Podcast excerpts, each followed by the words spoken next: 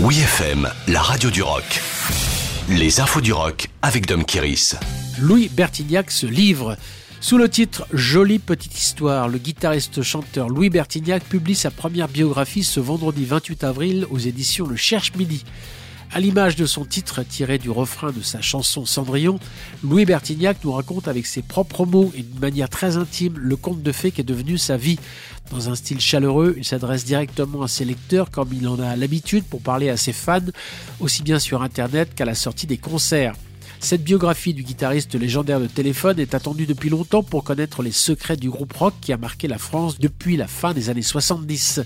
Dans cette jolie petite histoire, vous voulez savoir s'il est question de mes relations avec les autres membres du groupe, de mes histoires avec Corinne, de Carla Bruni, des Rolling Stones, Jimmy Page, Prince et tant d'autres, vous pouvez cocher toutes les cases, vous pouvez même cocher la case sexe, drogue et rock'n'roll, déclare-t-il en quatrième de couverture. Pour avoir lu les premières pages, il est beaucoup question d'amour et de tendresse et bien sûr de la musique qui lui a sauvé la vie, comme l'écrit le guitar héros de sa plume sans filtre. La musique est vite entrée dans sa vie car son papa travaillait à l'entretien des jukebox dans les années 60, mais c'est surtout les Rolling Stones qui vont déclencher un tsunami émotionnel pour cet ado des 30 glorieuses. D'ailleurs, tous les premiers chapitres sont des titres empruntés au répertoire des Stones avant d'entrer dans le vif du sujet avec la grande saga de téléphone et jusqu'à nos jours où l'ami Louis coule des jours heureux en famille et toujours avec le rock and roll chevillé au corps. Cauchemar chez Alice, Welcome to My Nightmare, le premier album culte d'Alice Cooper de 1975, devient désormais un spectacle musical.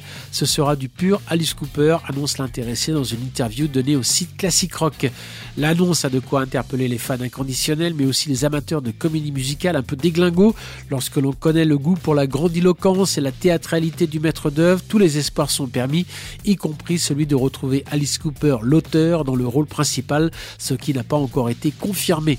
Quoi qu'il en soit, l'écriture et l'enregistrement de Welcome to My Nightmare, la comédie musicale sont terminés et Alice Cooper ne cache pas son ambition de présenter son show à Broadway ou dans les salles du West End de Londres. Aucune date n'a pour l'instant été avancée. Il faudra donc s'armer de patience pour découvrir sur une scène de théâtre The Black Widow ou Only Woman Bleed sur scène.